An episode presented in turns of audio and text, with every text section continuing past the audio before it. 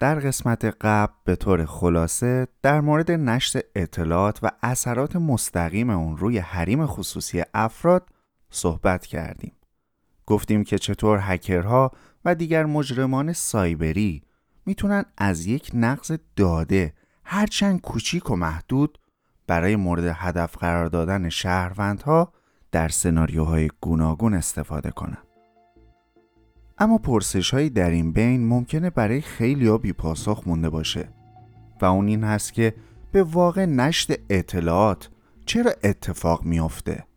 و اصلا چطور ممکنه انبوه اطلاعات آنلاین شهروندان از طریق سرویس های اینترنتی لو بره؟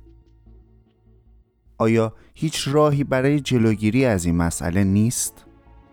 و اگر هست چرا این روزها شاهد تعدد چشمگیر افشای اطلاعات کاربران اینترنت هستیم؟ برای دونستن پاسخ این سوالها با ما همراه باشید تا در ادامه کمی بیشتر در مورد چرایی نشت اطلاعات برای شما بگیم.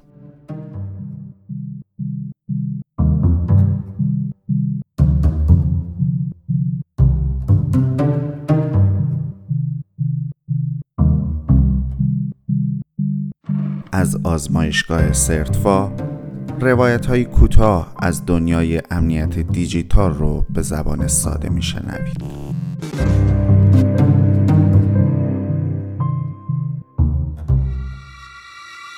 همونطور که در ابتدا اشاره کردیم ممکنه پرسش های گوناگونی در مورد نشت اطلاعات برای شما هم به وجود اومده باشه که یکی از اصلی ترین اونها چرایی وقوع نشت اطلاعاته که در بیانی ساده تر میشه این سوال رو اینطور مطرح کرد که علت اصلی لو رفتن اطلاعات خصوصی آدم ها در اینترنت چیه؟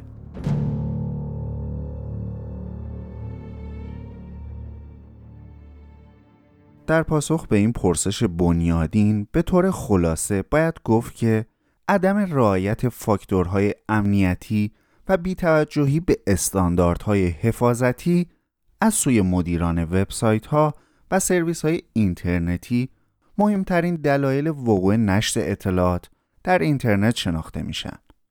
که به تب هر کدوم به طور جداگونه شامل تکنیک های فنی و رویکردهای اجرایی متعدد هستند.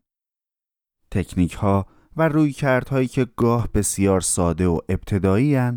و گاه نسبتاً پیچیده و وابسته به عوامل مختلف.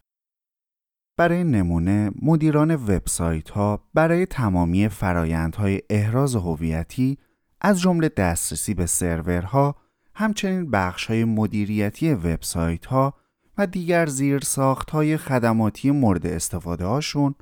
می بایست از گذرواجه های پیچیده و غیر تکراری استفاده کنند. که یک اقدام حقیقتا ساده و ابتدایی محسوب میشه.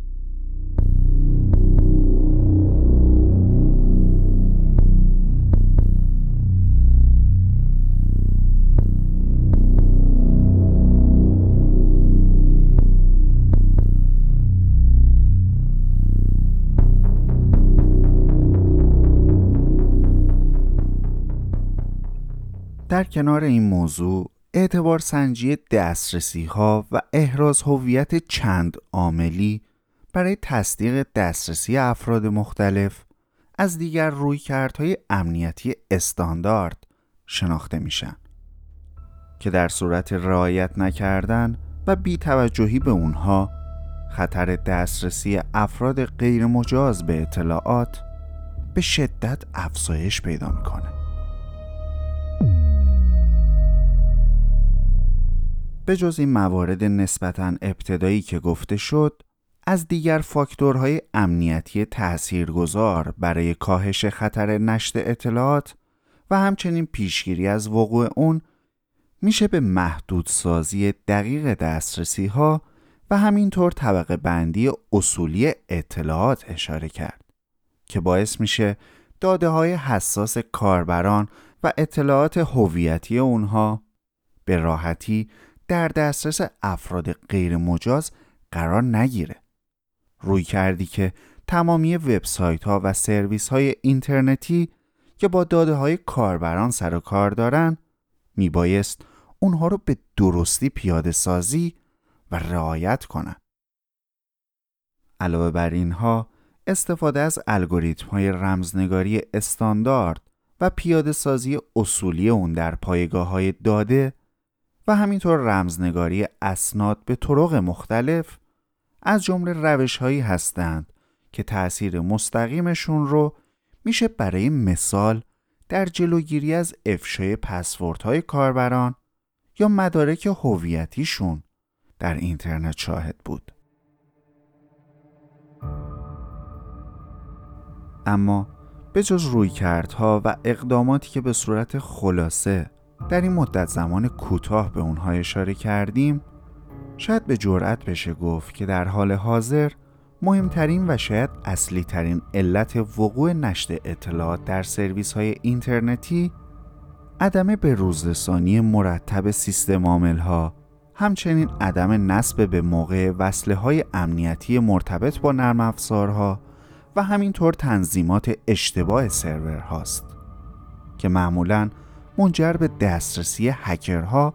و افراد غیر مجاز به اطلاعات مختلف میشه. بنابراین در یک نتیجه گیری کلی باید گفت که پیشگیری از افشای اطلاعات به واقع اونچنان پیچیده و دشوار نیست و اونچه که تا به امروز عموما باعث بروز نشر اطلاعات کاربران شده سهلنگاری مدیران وبسایت ها و مسئولان سرویس های اینترنتی بوده که در نمونه های مرتبط با افشای اطلاعات کاربران ایرانی از طریق سرویس های داخلی هم متاسفانه این مسئله به وضوح قابل رویت و البته قابل اثباته.